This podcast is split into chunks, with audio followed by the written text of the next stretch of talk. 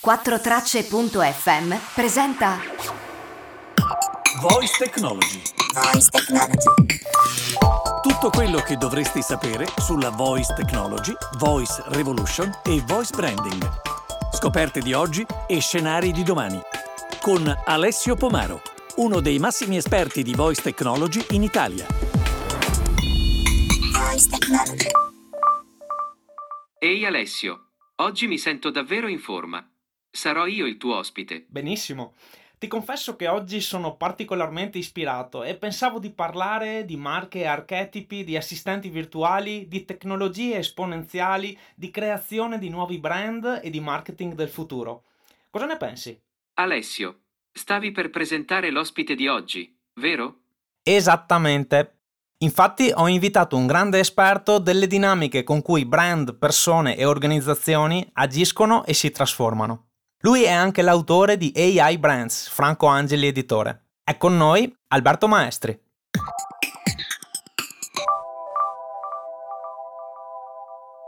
Bene, ciao Alberto e benvenuto in Voice Technology Podcast. Ciao Alessio, grazie, grazie per questo invito, sono molto, molto contento e molto esaltato. Oggi parliamo di brand, di intelligenza artificiale e di assistenti virtuali. Inizierei con il tuo contributo uh, per Voice Technology, quindi per, per il mio libro, dove in un passaggio scrivi, questo lo leggo, ora la domanda diventa la seguente. I discorsi che legano marche e archetipi valgono anche al tempo delle tecnologie esponenziali, degli assistenti virtuali e delle piattaforme digitali?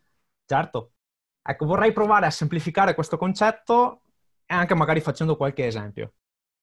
Allora, è un, sicuramente è un tema abbastanza complesso, per adesso più un tema di pensiero, ma diventerà presto anche di azione, ovvero sarà sull'agenda dei, dei marketing e soprattutto dei brand manager a. C'è una parolaccia nel marketing soprattutto nel branding che si chiama branding archetipale.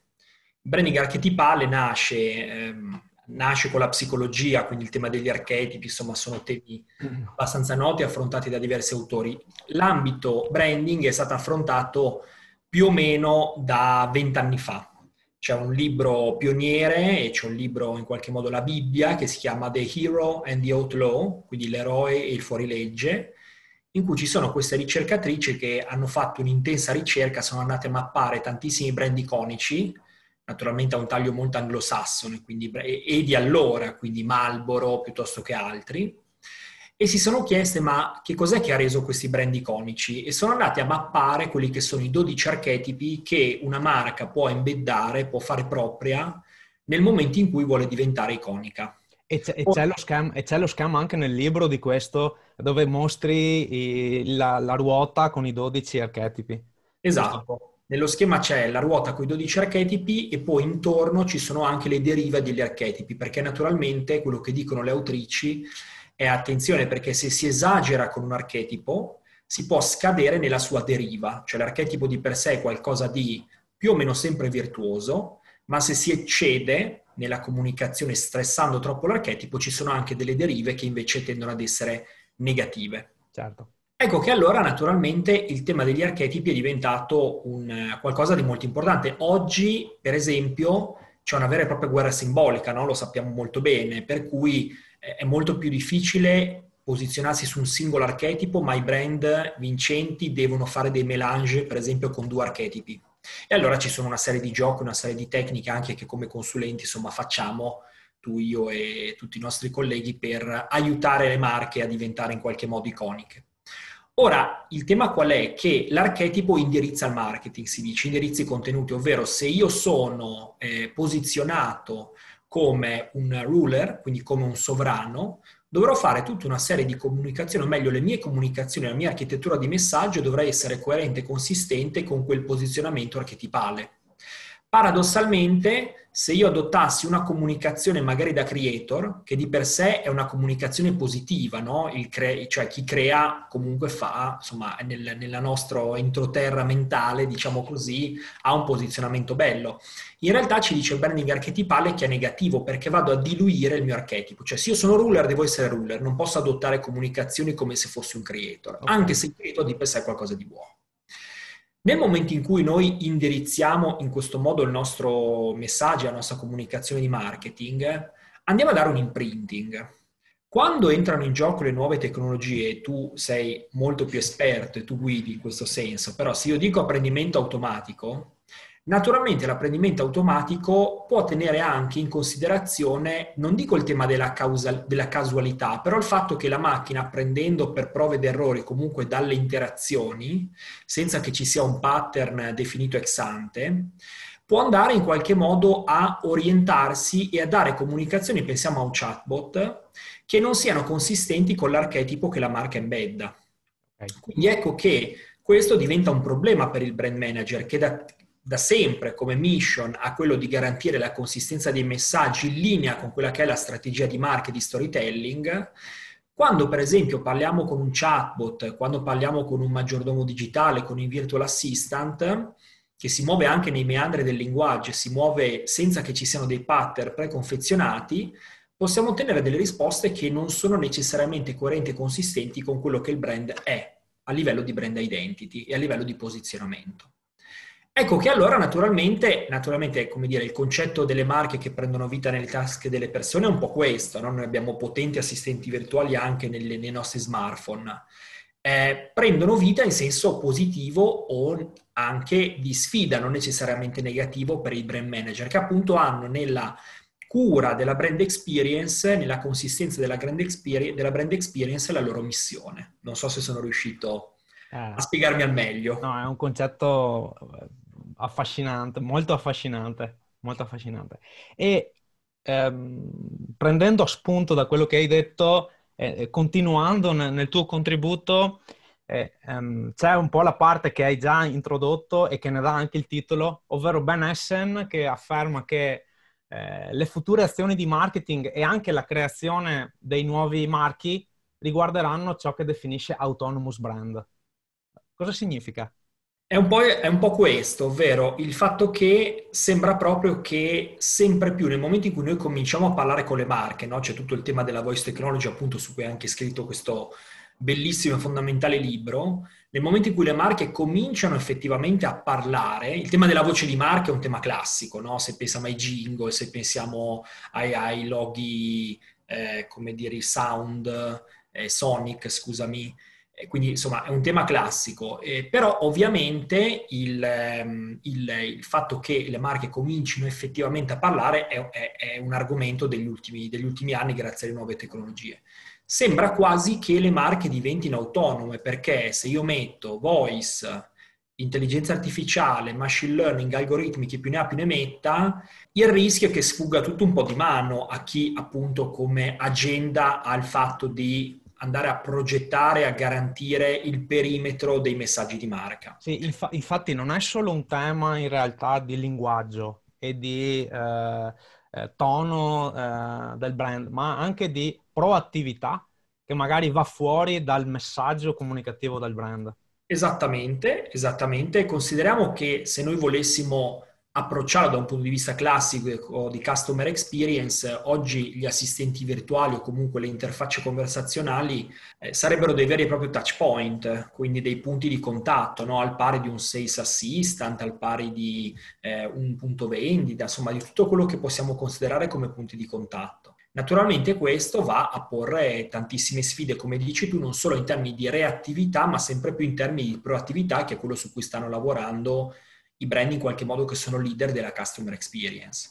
Certo. Passiamo invece a, al tuo di libro, ovvero all'ultimo tuo libro che si intitola AI Brands. Tu parli di intelligenza artificiale, di machine learning e di piattaforme digitali a supporto del brand. Dove entra in gioco, se entra in gioco la voice technology o comunque l'AI conversazionale? Entra in gioco un po' in qualsiasi punto del customer journey a seconda della fase, della fase progettuale, degli obiettivi di progetto. Eh, diciamo che le, ehm, le, le, dire, l'AI conversazionale io la vedo proprio come un'abilitatrice di dinamiche che ormai sono abbastanza consolidate e abbastanza urgenti, quindi le piattaforme digitali, l'AI conversazionale per esempio è una piattaforma digitale a tutti gli effetti, quando noi parliamo con un, un Google Home o con un Alexa, di fatto queste sono delle vere e proprie piattaforme, no? cioè si mettono tra noi e qualcosa, tra noi e il bisogno e in, in termini di marketing tra noi e i brand in qualche certo. modo.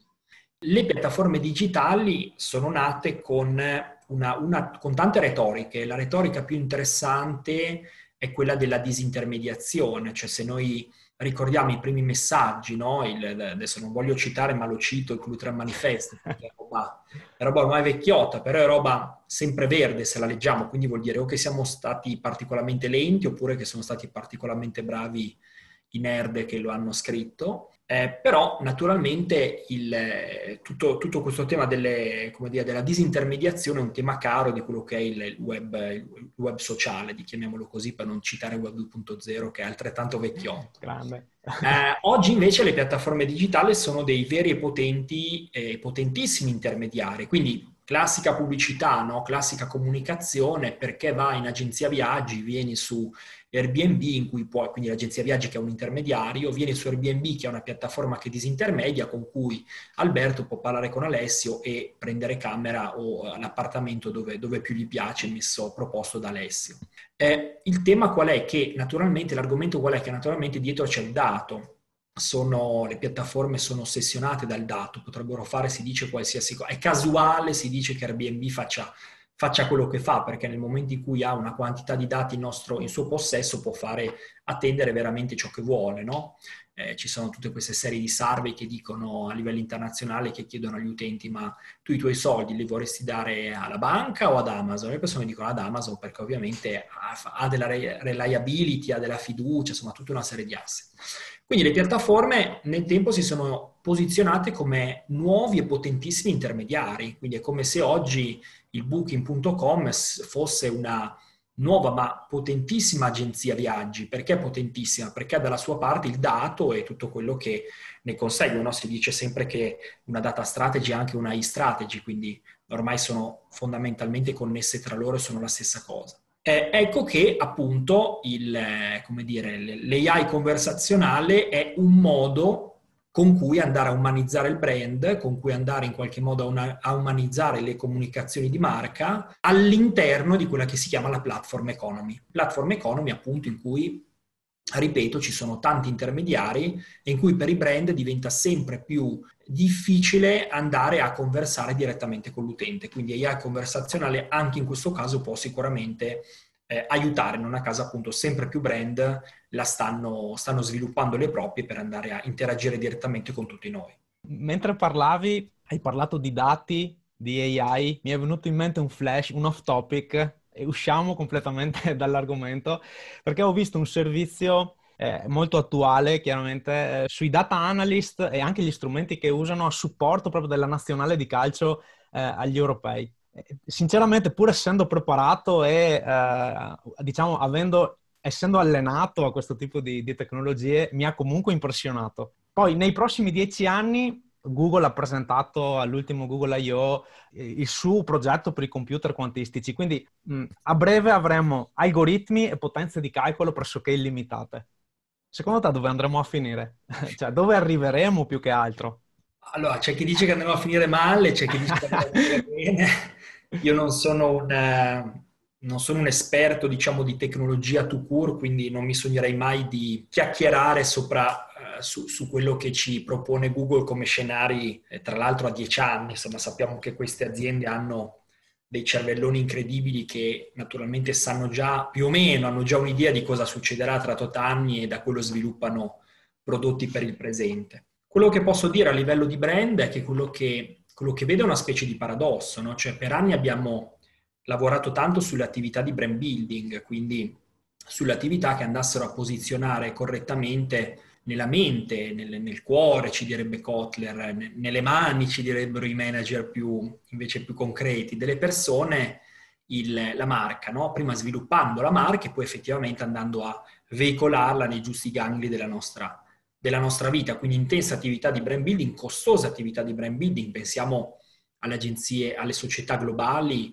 eh, a quanto hanno speso per esempio in advertising, quanto hanno speso in comunicazioni di marca o comunque in attività di customer engagement. Quello che sta accadendo oggi con lo sviluppo della tecnologia, perché attenzione, il problema della tecnologia è che noi siamo in qualche modo, non dico privilegiati, però siamo biased, cioè noi siamo affamati di tecnologia, il mondo là fuori invece se vediamo una classica curva di adozione di un'innovazione, è impaurito dalla tecnologia. Quindi appena legge innovazione, tecnologia e via dicendo, la persona in qualche modo reticente perché significa stressare il cervello, stressare la mente, st- adottare nuovi comportamenti. Insomma, ci sono dei temi che a- alla persona proprio, come dire, normale, non che noi non siamo normali, però insomma la persona non necessariamente digitale non importa niente, anzi impaurisce. Quindi eh, a fianco del processo di questa eh, eh, estrema evoluzione tecnologica io vedo una, la scomparsa della tecnologia, cioè la vera tecnologia è quella, cui, quella che diventa invisibile, no? ci raccontano da tanto tempo. Faccio mio una cosa che ho sentito da Giuseppe Stigliano, che è l'amministratore delegato di Wunderman, che è un'agenzia eh, di comunicazione internazionale, lui è per l'Italia, eh, che però ha dentro tanti data science, insomma fa del dato una variabile della creatività molto interessante che dice la tecnologia è come la barzelletta, se la devi spiegare vuol dire che non funziona a poco, a poco successo, no? a poca roadmap. Bellissima questa. Eh, quindi, sì, è come dire, è semplice però rende bene, no? Eh sì, Quindi gliel'ho rubata, però ho citato la fonte. Quindi e quindi, appunto, in parallelo rispetto a quello che dici, io vedo per il marketing quasi una scomparsa, non dico dei brand, però delle, della sensazione che noi abbiamo delle connessioni con i brand. Perché? Perché la tecnologia che vince è quella amica, è quella di cui non ci accorgiamo.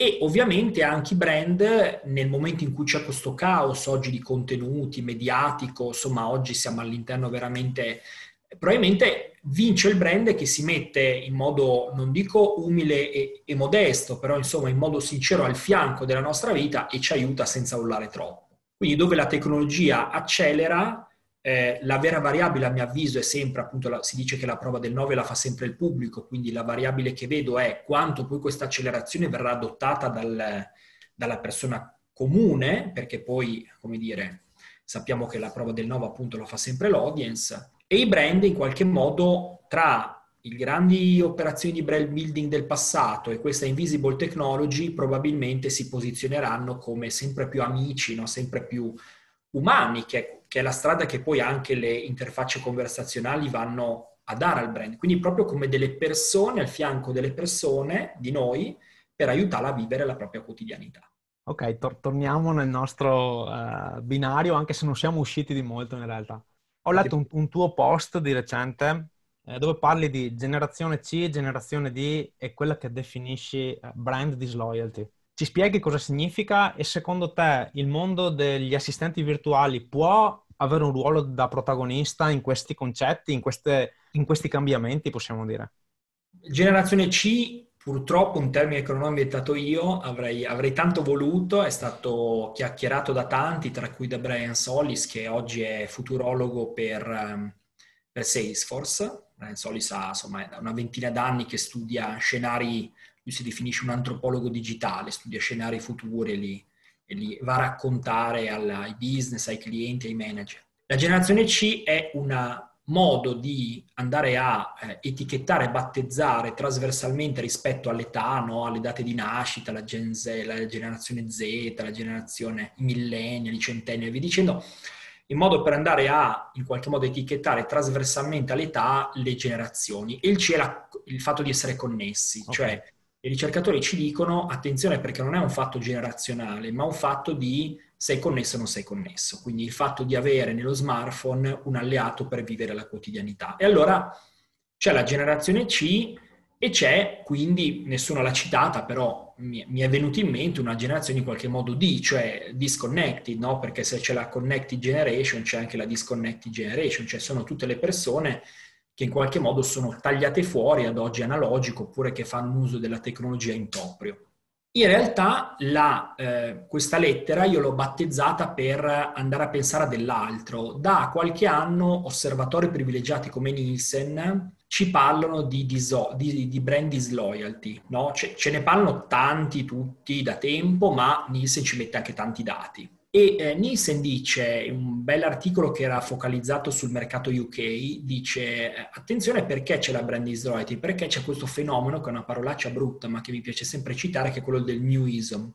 Il New ISOM è la fame di novità, no? Cioè la fame del, mh, deriva dal fatto che ci sono talmente tanti contenuti, talmente tante offerte. Se noi oggi apriamo il feed di Instagram e lo apriamo fra 5 minuti, è cambiato tutto, no? Ci sono nuove offerte, nuovi stimoli. No? Per cui la classica obsolescenza di prodotto del marketing oggi è accelerata la N. Cioè noi nel momento in cui compriamo qualcosa ancora prima forse, il prodotto ci sembra già obsoleto perché ce ne sono nel frattempo arrivati altri 30.000 via DV, via sponsor, via influencer, che in qualche modo ce lo hanno reso banale. Ecco che allora questo a mio avviso porta a un tema di disconnection, ma non tanto a livello tecnologico, cioè paradossalmente la tecnologia ci connette così tanto alle offerte che ci disconnette dai brand, perché abbiamo continuamente una necessità di avere cose nuove, di avere la novità, di avere what's new. E quindi questo va a vantaggio della brand disloyalty. La brand disloyalty sappiamo essere un fenomeno urgente da tempo, oggi ha i suoi massimi eccessi, se vogliamo, no? È proprio al suo picco massimo. Non esiste più la fidelità, a meno che insomma per certi prodotti, per certi settori è molto difficile avere una fidelizzazione da parte dell'utente. Come si, secondo la tua parte di domanda, come si innesta questo, diciamo, gli AI assistant eh, all'interno di questi flussi dipende. Dipende perché? Perché ovviamente, come dicevamo prima, le piattaforme digitali sono dei nuovi intermediari molto potenti. Pensiamo, per fare un esempio sempre molto banale, a un Amazon, no?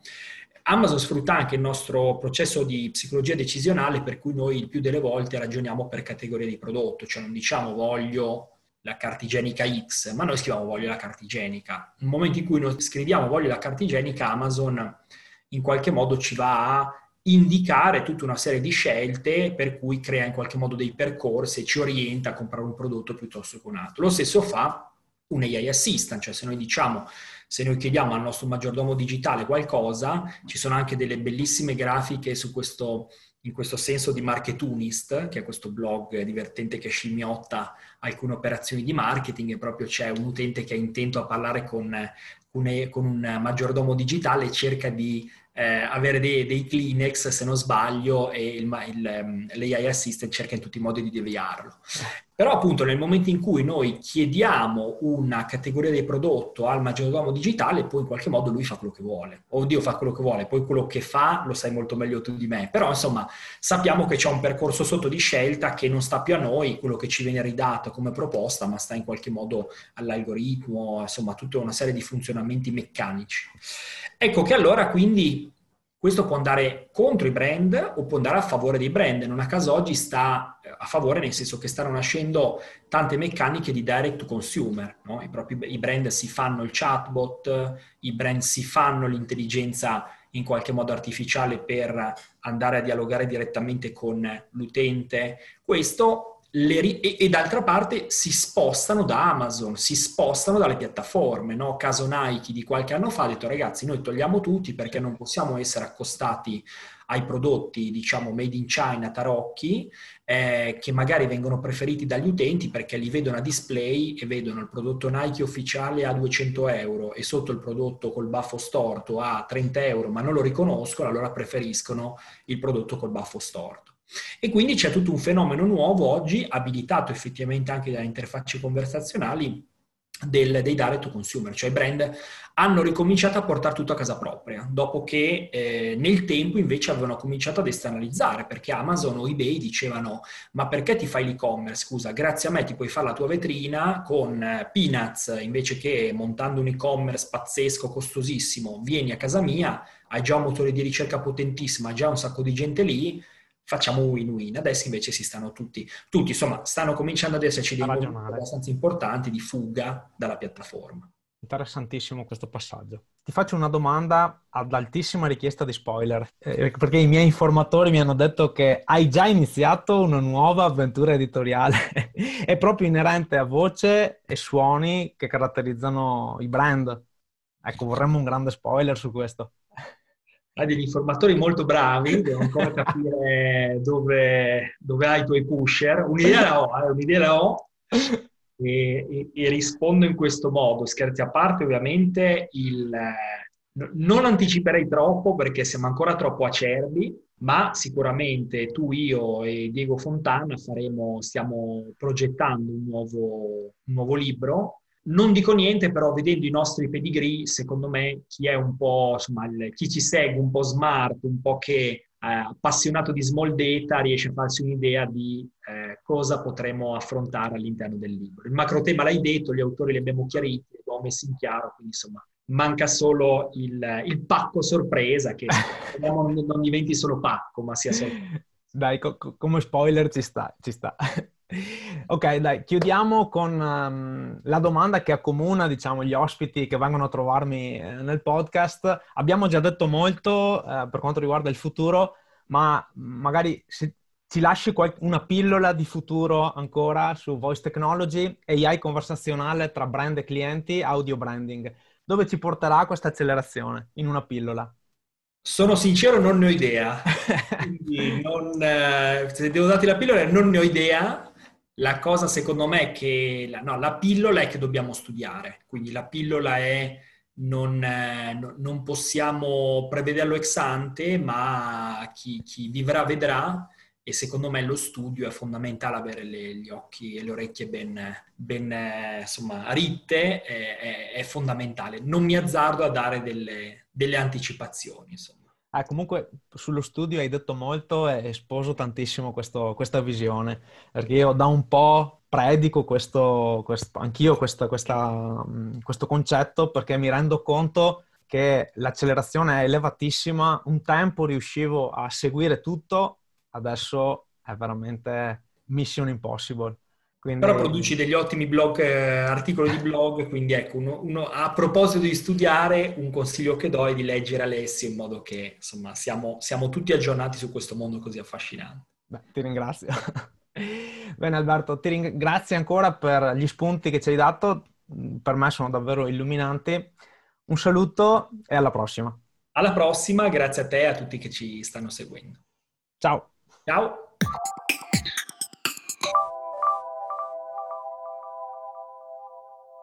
Con Alberto abbiamo fatto un grande viaggio, pieno di spunti e di innovazione. E non poteva mancare il nostro consueto takeaway, stavolta in 7 punti.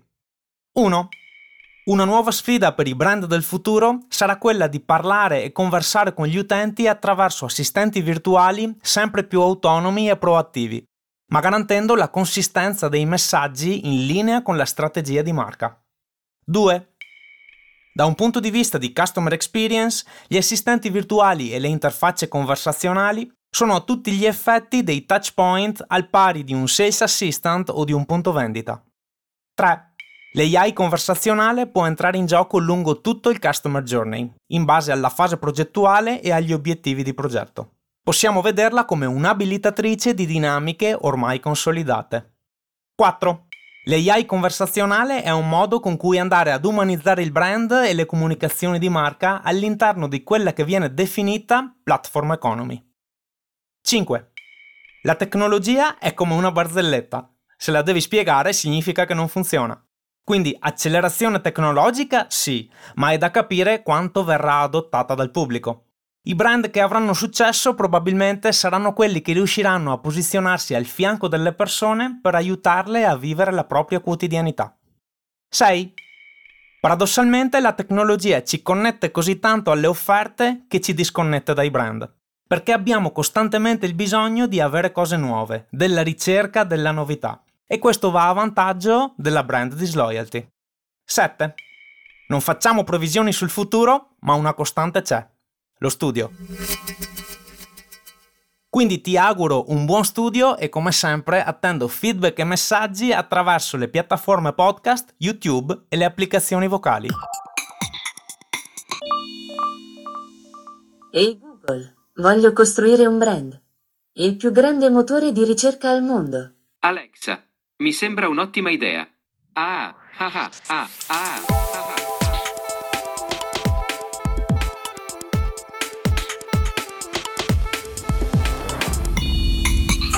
Thank.